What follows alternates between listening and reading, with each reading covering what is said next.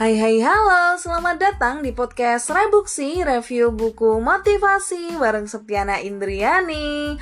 Ketemu lagi sama aku di podcast Rebuksi. Pada hari ini aku akan melanjutkan untuk review salah satu buku motivasi yang berjudul Agar siapa saja rela demi Anda Cara cerdas hadapi siapa pun dan kendalikan situasi apa pun Yang ditulis oleh David J. Lieberman, PhD Baik, semuanya hari ini aku akan melanjutkan untuk review salah satu buku ini di mana sebelumnya aku sudah review di episode sebelumnya dan pada hari ini aku akan melanjutkan dan menyampaikan beberapa poin penting yang menurutku uh, bisa kita terapkan dalam kehidupan kita.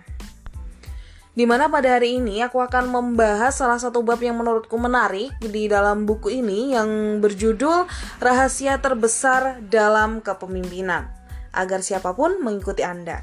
Nah, tentunya sangat menarik ya kalau kita bahas mengenai kepemimpinan. Kalau dalam buku ini dijelaskan bahwa kepemimpinan efektif bukan cuma seni, tapi ilmu. Nah, dalam bab ini kita akan mendalami kunci dasar untuk mengubah seseorang menjadi pemimpin idaman, karismatik, dan berpengaruh. Ada beberapa faktor penentu dinamika kepemimpinannya efektif. Nah, dalam buku ini dijelaskan bahwa faktor-faktor itu dapat dihimpun menjadi dua kategori utama. Yang pertama, kepribadian pemimpin dan yang kedua adalah mekanika kepemimpinan. Nah, yang pertama adalah kepribadian pemimpin, di mana di sini terdapat empat poin, dan poin pertama adalah identifikasi. Di sini dijelaskan bahwa kepemimpinannya efektif berarti berpikir menurut sudut pandang orang lain.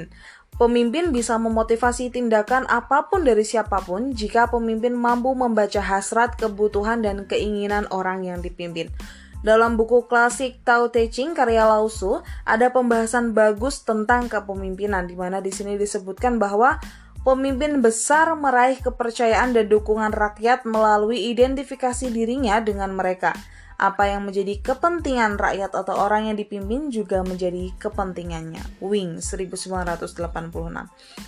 Untuk mendapatkan identifikasi, pemimpin tidak boleh menjauhkan diri dari halayak, tetapi menjadi bagian dari halayak. Kemudian, itulah poin pertama dan poin kedua adalah kerendahan hati. Di mana kehadiran pemimpin untuk rakyat itu tidaklah cukup, tapi pemimpin juga harus menjadi bagian dari orang yang dipimpin.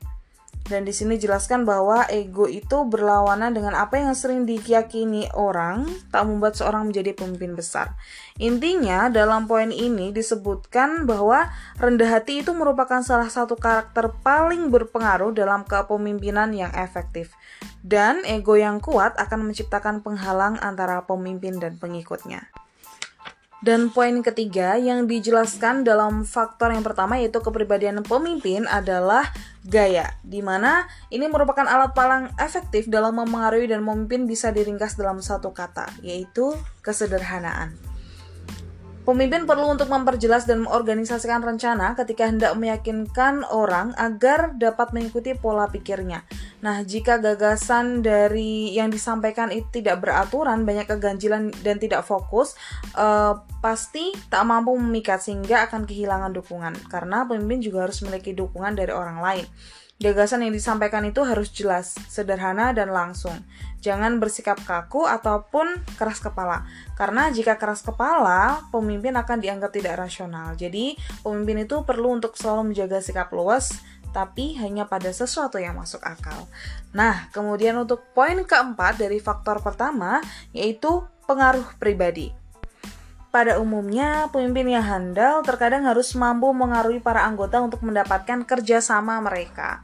Dan di sini dijelaskan bahwa terdapat beberapa tindakan yang harus diperhatikan untuk menjadi pemimpin yang bertanggung jawab dan terpercaya. Yang pertama, jangan mencampur adukan antara ambisi pribadi dan otoritas. Jangan terlalu emosional.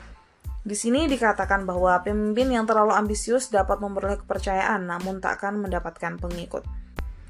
Kemudian yang kedua adalah jangan pernah memekik atau mengencangkan suara kepada siapa pun karena hal ini dapat menghilangkan wibawa. Apa sih maksudnya yang ada sini?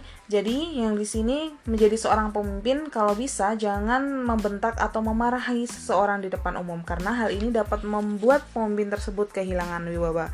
Jadi sebisa mungkin dihindari.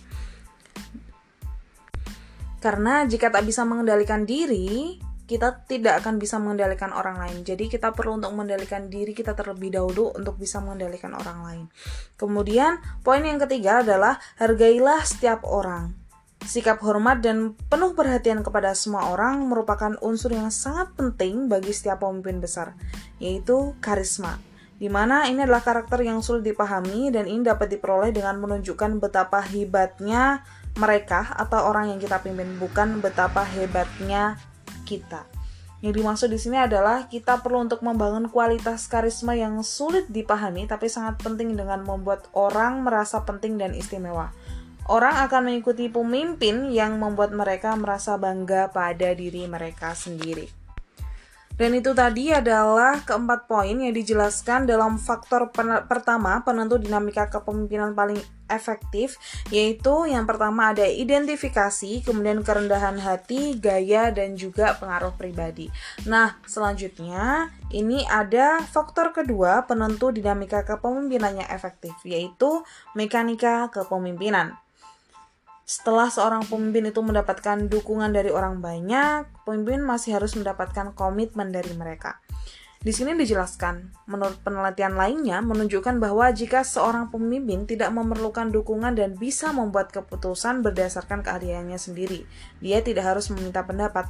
Namun, jika benar-benar butuh dukungan orang lain, dia juga harus memintanya, di mana pemimpin itu harus luwes dalam menghargai berbagai perbedaan.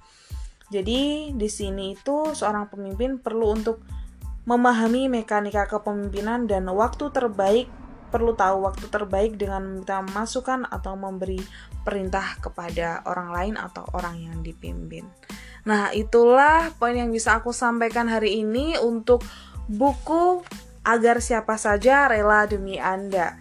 Jadi, uh, untuk kesimpulannya hari ini aku menyampaikan mengenai rahasia terbesar dalam kepemimpinan di mana ada dua faktor yaitu faktor pertama adalah kepribadian pemimpin yang ada dua empat yang ada yang terdapat empat poin yaitu identifikasi kerendahan hati gaya dan juga pengaruh pribadi dan faktor kedua adalah mekanika kepemimpinan Terima kasih semuanya. Uh, sampai bertemu di episode selanjutnya podcast Rebuksi dan pastinya aku akan membahas buku-buku motivasi lain yang lebih menarik. Semoga bermanfaat semuanya dan jangan lupa untuk selalu uh, dengarkan podcast Rebuksi setiap setiap minggunya dan juga follow podcast Rebuksi. Semoga bermanfaat semuanya. Terima kasih dan wassalamualaikum warahmatullahi wabarakatuh.